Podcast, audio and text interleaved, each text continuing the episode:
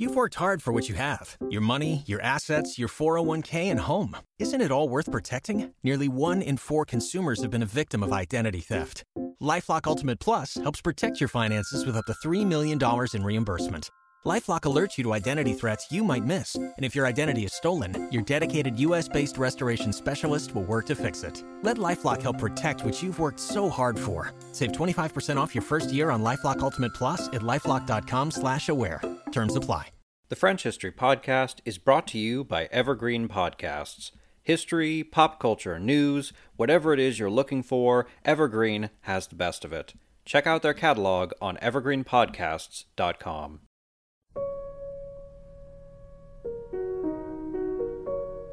Chapter 5 The Western Invasion of the Eastern Roman Empire. Fate introduced into Italy certain foreign pretenders, an evil hard to combat, an incurable disease. One such was that braggart Robert, notorious for his power lust, born in Normandy, but nursed and nourished by a manifold evil. This was the man whose enmity the Roman Empire drew upon itself when it gave a pretext to our foes for the wars he waged, a marriage with a foreigner and a barbarian. Anna Comnena, Life of Alexius Comnenus. Bohemond at once attacked Canina, Jericho, and Avlona like a streaking thunderbolt, with threats and irrepressible fury. He seized them and fighting on took the surrounding areas bit by bit and destroyed them by fire. Father and son you might liken to caterpillars and locusts, for what was left by Robert his son fed on and devoured. Anna Comnena, Life of Alexius Comnenus. The Normans and Byzantines had a long history as frenemies. In some ways, the two peoples were exact opposites, and like in a bad romantic comedy, the two kept coming back together. The Normans who traveled to Italy in the 11th century were a mercenary group, willing to work for whoever paid them, maintaining loyalty to none. The Byzantines were a wealthy empire that needed manpower, and so they would hire practically anyone to fight for them. Norman mercenary culture could infuriate the Greek speakers, as the French speakers would fight for them one day only to turn on them the next. At the same time, the Byzantines could use the Normans' mercurial loyalties to their advantage. Every time the Byzantines wanted to stir up trouble for Robert Guiscard, they always found dozens of Norman aristocrats willing to take up arms against their lord for the right price, and the Duke faced rebellions constantly throughout his reign. After the fall of Bari in 1071, Robert Guiscard ruled over most of the southern Italian peninsula and parts of Sicily, while the Byzantines had no territory left in that land. Robert Guiscard had been one of Constantinople's worst enemies, and vice versa. Even after 1071, they remained threats to each other. The Byzantines had many contacts with the habitually disloyal Normans and could always stir up revolt. Meanwhile, Robert Guiscard's dominance of southern Italy meant that he could make the short boat ride across the Adriatic and attack the Balkans if he so chose.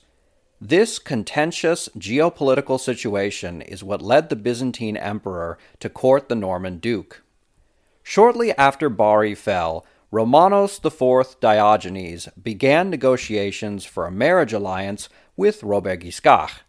Not to each other, obviously. They were both 11th century Christians. Historians aren't actually sure who would be marrying who, but the Byzantine emperor wanted someone in his family to marry a Hauteville and tie the two countries together. These negotiations ended following the disaster that was Manzikert, with Romanos a prisoner of the Turks. Mikhail, called Mikhail Ducas, took up the purple. Mikhail VII also believed that a marriage alliance with the Normans was essential to securing the Balkans from any future invasion. In 1074, the empress bore a son, Constantine, and the infant became the newest bargaining chip for Constantinople. Shortly after the boy's birth, his father sent a letter to Duke Robert graciously offering him the honor of marrying into the imperial family and accepting the overlordship of the great eastern ruler. The couple would be given the rank of basileus, while Robert would gain the title curopalates. Furthermore, the Norman duke would be given 43 other titles to dispense with to his vassals as he wished. In exchange, Robert would acknowledge Byzantine supremacy and comply with their wishes. Robert left the message on red. He was well accustomed to Greek arrogance, though this was quite extreme. Furthermore, Robert Guiscard understood that his position was precarious. Unlike in Normandy, where Duke Guillaume ruled with near unquestioned power, each territory in southern Italy exercised a varying degree of independence. Robert was absolutely the most powerful ruler in the land, but his power was not absolute and was frequently challenged. Having spent decades expelling the Greeks, Robert was not eager to bend the knee to a foe he had just defeated, no matter how much money they had. Political events pressured Robert to return to the Byzantine orbit. The preceding year, in 1073, Mikhail asked Pope Gregorius VII for aid against the Turks, and probably asked His Holiness to facilitate a marriage alliance between the Byzantines and the Normans. At this point in time, Christian leaders were adopting a crusading spirit. In the late 10th century, the French famously demolished the Islamic State at Fraxinetum in Provence, and the Normans had conquered Muslim controlled Sicily. These events served as archetypes, blueprints, and inspiration for Christian conquest of Islamic lands. Gregorius VII wanted to be at the head of a great Christian host and personally lead an army in eastern Anatolia. However, before he could leave, he had to deal with the Normans. The Pope did not seriously fear invasion of the Papal States, though he worried that the Normans would abuse his few remaining Lombard allies in his absence. On the 10th of August, 1073, Pope and Duke met at Benevento to negotiate a settlement of southern Italy, but failed to come to an agreement. Then, in early 1074, Robert captured Amalfi, killing the Lombard heir to the Principality of Salerno. Gregorius came up with a quite ingenious plan to cow the Norman leader. He excommunicated Robert during Lent. Then in June, he gathered a massive army at Viterbo. While most of the forces were North Italian, the Pope secured the aid of Richard of Capua, the second most powerful man in the southern half of the peninsula and a serious rival to the Duke. The army was preparing to head east to Byzantium, but Robert worried it might give up its original mission and attack his duchy. Robert folded and came to a political agreement with Gregorius. Furthermore, the Duke agreed to marry his young daughter Olympias to Constantine. The young couple's marriage was secured through the threat of invasion and damnation from the Pope himself as every holy union should. The two would have to wait a long time to be married, as Constantine was then not even a year old. In 1078, Robert prepared for another wedding, that of his daughter Eri and Hugues V of Maine. To secure the marriage, Robert had to provide a handsome dowry, which he hoped to accomplish by raising taxes. This led to a large scale revolt. The Normans were not just upset that they had to pay for a woman's fairy tale wedding. The generation of Normans that ruled southern Italy remained primarily those who came as mercenaries. They expected their leaders to provide them with opportunities for wealth, not take it away from them. The Normans in Italy had not conquered much since 1071, limiting their chances to acquire plunder. While some Normans adjusted to their new position as settled lords, many maintained their mercenary culture.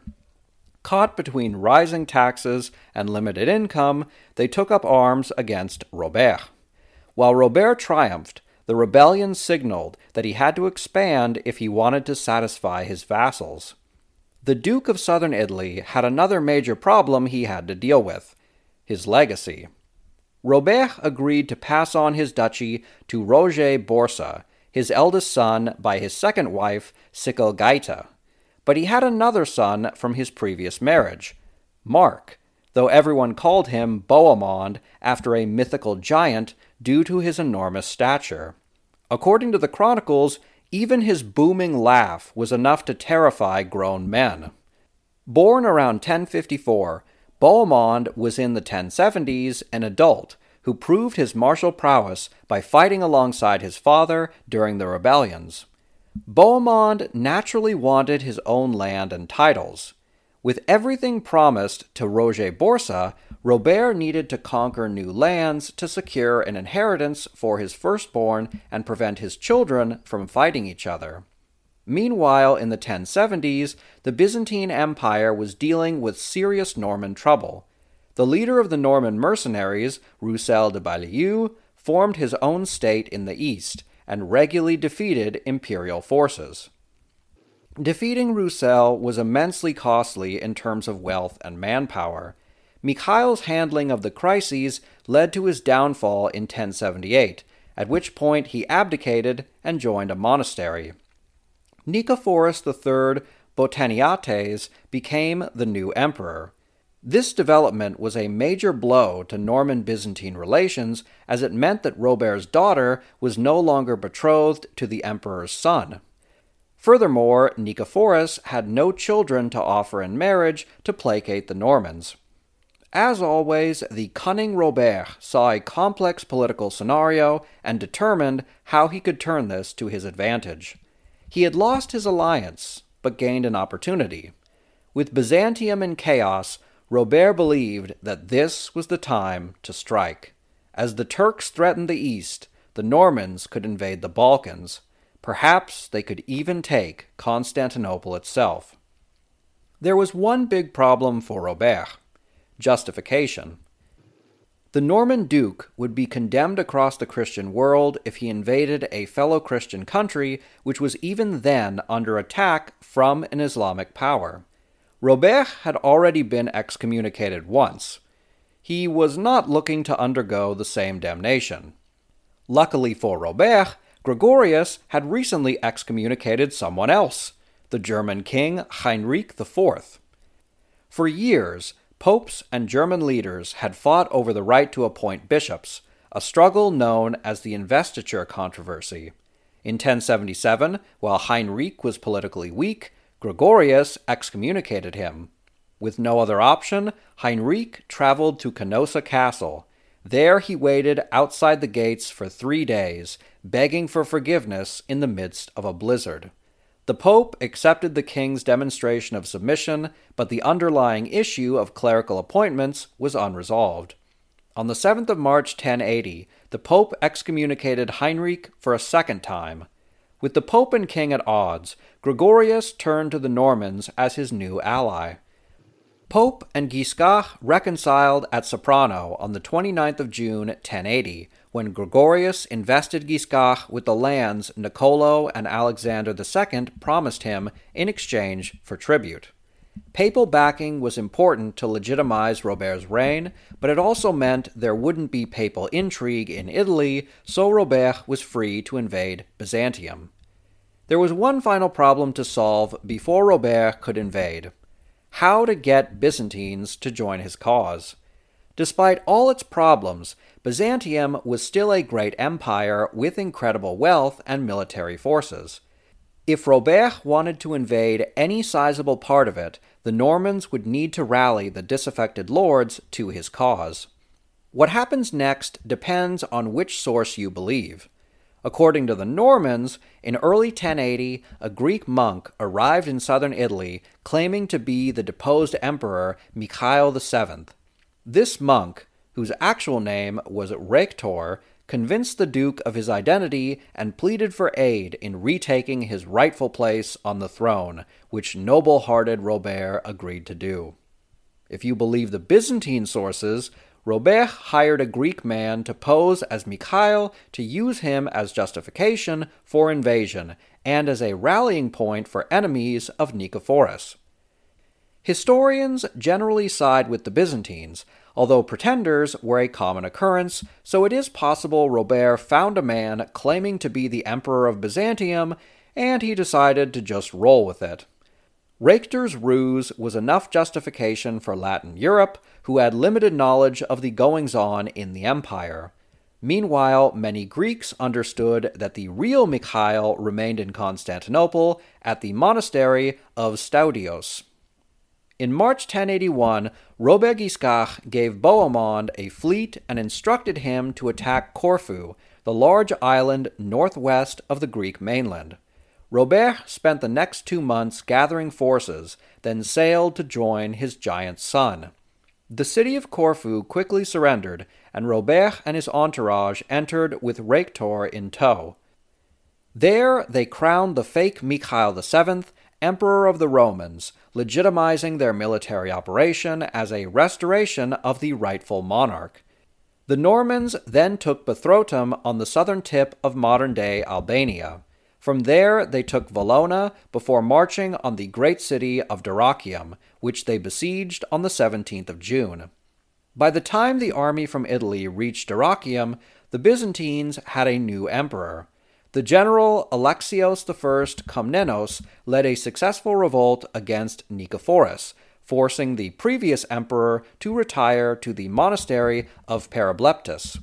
The monasteries of Constantinople were really filling up with former emperors. Alexios was an intelligent and energetic emperor, determined to reverse his empire's decline. The new leader raised an army and marched west to meet the Normans.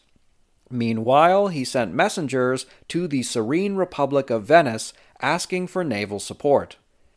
The city state of Venice was becoming a powerful merchant polity, one which was very concerned about Norman dominance of the Adriatic. The Venetians agreed to an alliance and sent a fleet south, led by the Doge himself, to complement the Byzantine land forces. The Venetian navy met the Norman fleet and gave battle. While the Normans had made great improvements in seafaring, they were no match for the Venetians, who were armed with Greek fire, a type of medieval flamethrower that burned even on water. The Venetians sank many of the Norman ships and forced the others to flee. The Normans were in a bind. They were in hostile lands and unable to resupply via water routes. When they had arrived, their plan was to starve out Dyrrhachium now the Normans were the ones facing hunger while Venetian ships restocked the city. The one saving grace for the Normans was that the Venetians and Byzantines did not sync up their attacks, and it took months for the Byzantine army to arrive. Alexios Komnenos reached Dyrrhachium in mid October with an army numbering between 10,000 to 20,000, and which was probably just larger than the Norman force. As the Byzantine generals surveyed the situation, the more cautious among them advocated starving the Normans out. The Normans were, after all, pinned between the city and the imperial army. The bolder commanders argued that they should strike immediately. This seems like rash folly, and perhaps it was, though it is possible the Byzantine army did not have adequate supplies to wait out their enemy.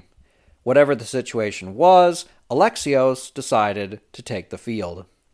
The emperor led his forces to a wide plain east of the city, practically inviting the Normans to follow.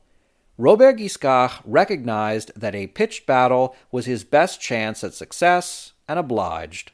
But first, he had the remaining ships burned before the army's eyes. He was sending a clear signal to his men. Retreat was not an option only victory. With smoke still in the air, the Normans crossed over from the peninsula and onto the mainland where they faced the Byzantines. On the 18th of October, 1081, the two sides assembled for battle. As was standard, each side split into three contingents.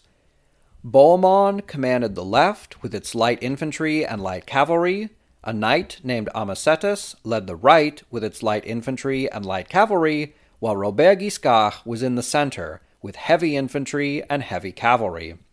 Robert's wife Sichelgaita was also present in a commanding role. Opposite the Normans, the Byzantines formed into three main contingents. However, the imperial army had many Turkish and Serbian cavalry which they held in reserve. Meanwhile, Alexios positioned the elite Varangian guard in front of the main host to absorb a Norman charge. By this point, the traditionally Scandinavian Varangian Guard had incorporated Anglo Saxon soldiers, many of which had fled the violence of the Norman conquest of England. Present at Dyrrhachium were veterans of the Battle of Hastings, in which Guillaume le Bâtard and his Normans had slaughtered the English nobility and conquered the country. Rather than submit to the Norman lord, they went east into exile. After traveling over 2,000 kilometers, they faced another invading army led by a cunning Norman duke. Battle began when Robert sent a light cavalry contingent to harass the Varangians. The Varangians beat back the attack while Byzantine archers fired upon the horsemen. The play had been a distraction while the Normans slowly advanced. Amicetus led the right flank to attack the Varangians.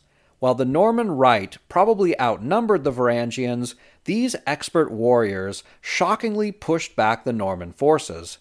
Even after the Norman right retreated, the Varangians chased after them all the way to the shore.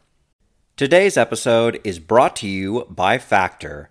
Factor's delicious, ready to eat meals make eating better every day easy. With over 35 different options a week to choose from, including keto, calorie smart, vegan, and veggie, and more, there's always something new and delicious to enjoy. With over 55 nutrition packed add ons, Factor is your go to for all your dietary needs.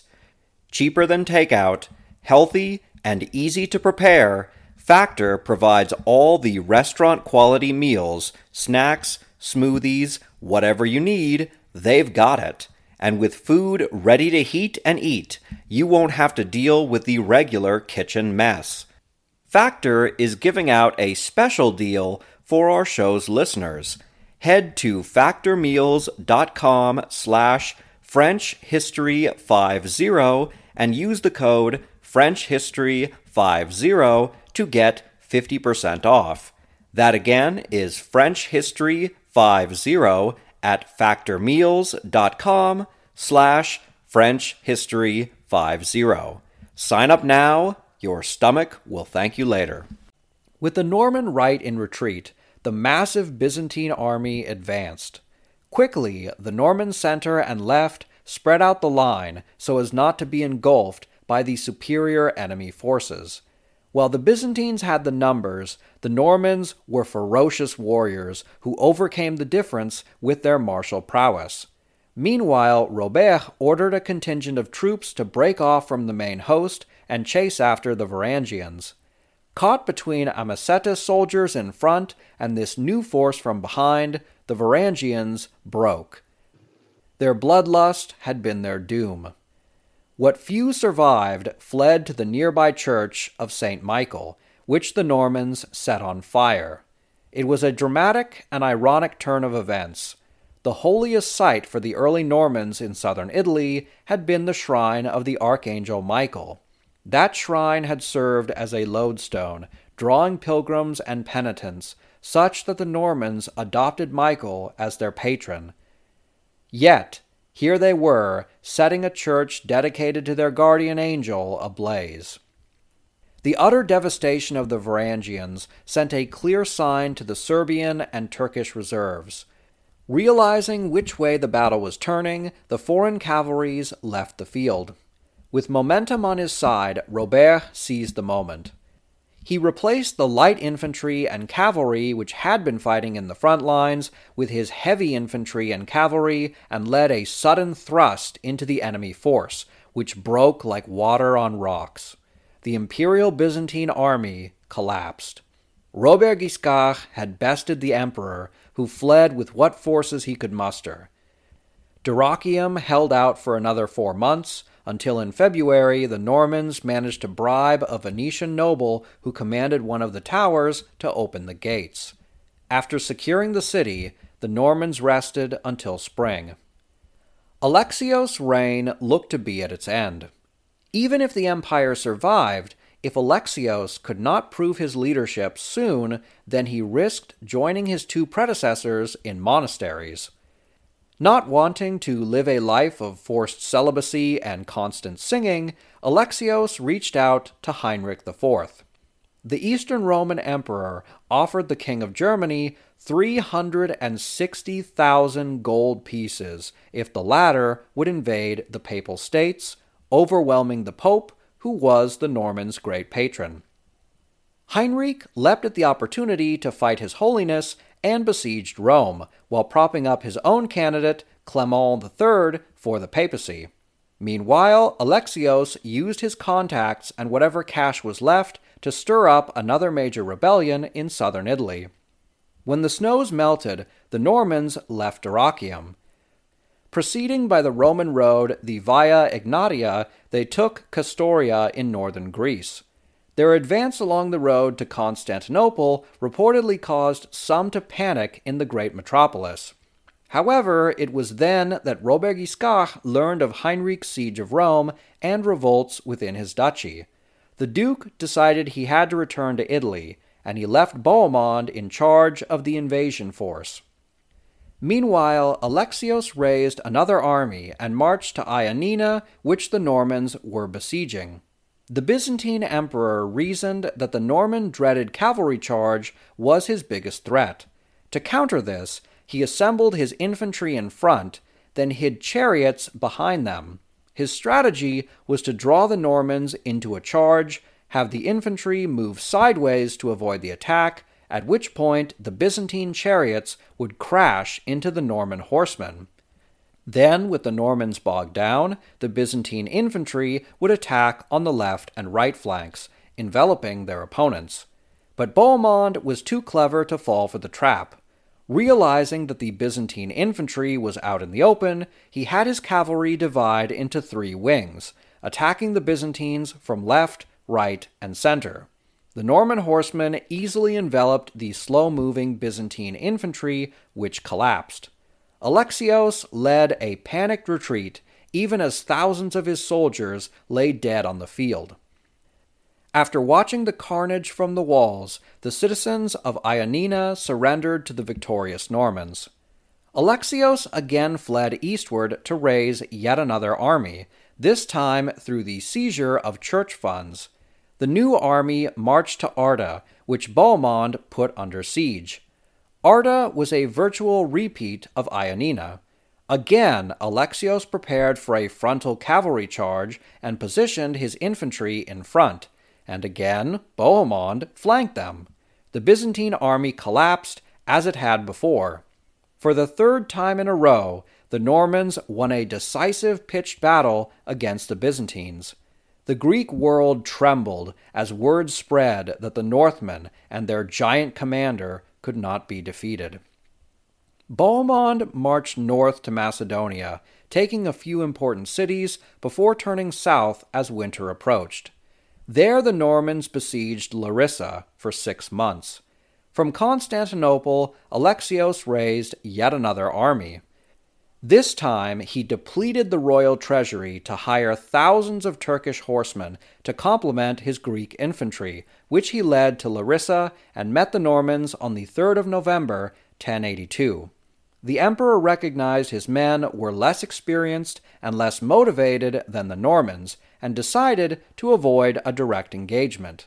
He sent a general out with enough troops to appear to the Normans as a full fledged army. Bohemond and a sub commander led their cavalry out to meet the army, which retreated. When the Normans pursued, the Turkish horse archers attacked, raining devastation on the Normans. What Norman cavalry survived retreated back towards the city. The following day, the full Byzantine army attacked, and the Norman forces finally broke and retreated. Bohemond took his army all the way to Greece's western coast, leaving most of his men there while he sailed back to Italy to gather more resources. Before the Battle of Larissa, it looked as if the Normans were truly going to conquer the Byzantine Empire, or at least Greece. The utter collapse of the Norman campaign following this one defeat demonstrated that while the Normans could take Greek territory, they could not hold it. The Greeks did not want to be ruled over by the brutish Northmen, with their Latin Christianity and foreign culture, and the cities turned on their conquerors. Meanwhile, Alexios played upon his enemies' mercenary culture, offering gold and titles to those who would defect. The demoralized Normans, many of which had gone unpaid, looked at this offer as too good to pass up. Instead of fighting and dying for promises of cash, the Byzantines were handing out gold and silver, and all they asked for was not to fight. In Bohemond's absence, most of the Norman commanders deserted to the Byzantines, who retook their inland territory. Meanwhile, a Venetian fleet working on behalf of the empire recaptured Dyrrhachium and Corfu, in less than a year, the Normans lost all territory that they had seized. The situation was hardly better back in Italy. It took Robert Guiscard more than a year to put down the Byzantine backed revolts. In the meantime, Heinrich and his German army had taken Rome in a bloody siege. Pope Gregorius held out in the papal castle San Angelo, desperately waiting for the Normans to relieve them. Just beyond the castle, Heinrich had Clement III appointed as the new pope, who crowned him Holy Roman Emperor. Robert Guiscard finally brought order to southern Italy in spring 1084, freeing him to march to Rome. As the Normans approached, Heinrich decided to leave rather than fight, as he had gotten what he wanted. He had humiliated Gregorius and dealt a powerful blow to his lands while gaining the imperial title. When the Normans arrived, the Roman guards rebuffed them. The Normans were widely unpopular among the Central Italians due to their frequent attacks on their lands over the preceding decades. But Robert would not be deterred. A night assault on a poorly defended gate allowed the Normans to enter. Once inside, the Normans sacked the Eternal City, setting fire to entire neighborhoods along their route to San Angelo. Robert Guiscard freed Gregorius, but the Pope's allegiance to the bloodthirsty Normans meant he would not be safe in his own capital. The Pope left the city, never to return. Robert Guiscard had not given up on his invasion of the Balkans and in October 1084 decided to renew the campaign. After landing on the island of Corfu with Roger Borsa and Sichelgaita, Robert's forces yet again faced the Venetian navy. However, the enemy fleet was not at full strength. As winter approached, the Doge sent away his lighter vessels, leaving only the great ships, which connected to each other in chains to form a semicircular blockade of the Normans on land. The Norman navy recuperated and smashed into the sides and center. Because it was late in the year, the Venetians had consumed most of their onboard food, and the great ships rested high in the water. When the Norman fleet ran into them, they toppled over. Since the Venetian ships were all chained together, when one ship capsized, it would pull another ship down with it. Of the nine great ships, seven sank, and two were heavily damaged. Two thirds of the Venetian sailors were killed, while the rest were taken prisoner in what was the greatest naval disaster in the Serene Republic's history. This spectacular naval victory could not save a doomed campaign. The Normans suffered heavy losses when taking Corfu, and disease spread throughout the army. Bohemond fell so ill he returned to Italy for treatment. Robert Guiscard continued the campaign, moving to the island of Kefalonia in summer 1085. On the 17th of July, the aged Norman duke succumbed to illness and died at the age of 69 or 70. Robert Guiscard had been the greatest Norman lord in the Mediterranean. He united his people in southern Italy and defied emperors and popes. Yet, like all men, he was mortal and his time had come.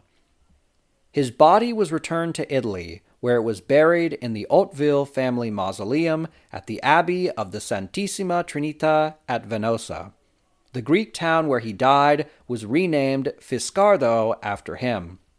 Robert Guiscard's death brought an end to the Balkan campaign. The Normans had suffered too many losses. Many Normans had defected to the imperial service, as it was clear the Byzantines paid better and more reliably. Moreover, Robert's heir, Roger Borsa, was not nearly as respected as his father. Recognizing that the Norman lords of southern Italy would probably revolt in his absence, Roger and his mother Sichelgaita returned to the mainland to secure order in the duchy. For a few years, the Normans maintained a few toeholds in the Balkans, which the Byzantines mopped up whenever they could spare a small army. In 1087, one of the last acts of the Italo Normans involved in the campaign was to sail to the city of Myra on the western coast of Anatolia. The company had learned that the Turks were approaching the city, and the Normans decided they needed to save the body of St. Nicholas, one of the most beloved saints in history, and a later inspiration for the character Santa Claus. Despite protestations from local Greeks, the Normans removed St. Nicholas' remains and deposited them in Bari, where they remain to this day. Robert Guiscard's invasion of the Balkans was one of the most ambitious campaigns ever attempted by a Norman. To this day, historians debate whether Robert wanted to seize parts of Greece or if he truly believed he could place a puppet on the throne in Constantinople and effectively rule the Eastern Roman Empire. Perhaps Robert only planned the former, but after defeating Alexios at Dyrrhachium, he may have thought he could take the empire itself. It is possible that Robert was inspired and jealous of Guillaume of Normandy, just as Guillaume had been envious of him. As mentioned earlier, Duke Guillaume was incensed and inspired that a lowly Hauteville could become Duke of Southern Italy, further goading him to seize the throne of England. Perhaps Robert saw his fellow Norman duke seize a crown and decided he could also ascend. The Balkans campaign proved that the Normans were among the finest warriors in the Mediterranean. Their cavalry were nigh undefeatable on the field, yet the invasion also exposed Norman weakness. The Normans were still transitioning from warlords to rulers, their established states in the Mediterranean were loosely united confederations of mostly autonomous territories ruled by lords prone to revolt. The Norman territories were mostly dependent on personal connections. Unless a powerful lord was present in the territory, his vassals could, and frequently did, vie for power. In contrast, the Byzantines had a complex, well established state which continued to function even when two of its leaders were quickly forced into monasteries. The Byzantine army comprised many mercenaries whose personal loyalties could change with the day, but the empire itself was united in a network of governmental, cultural, and religious ties.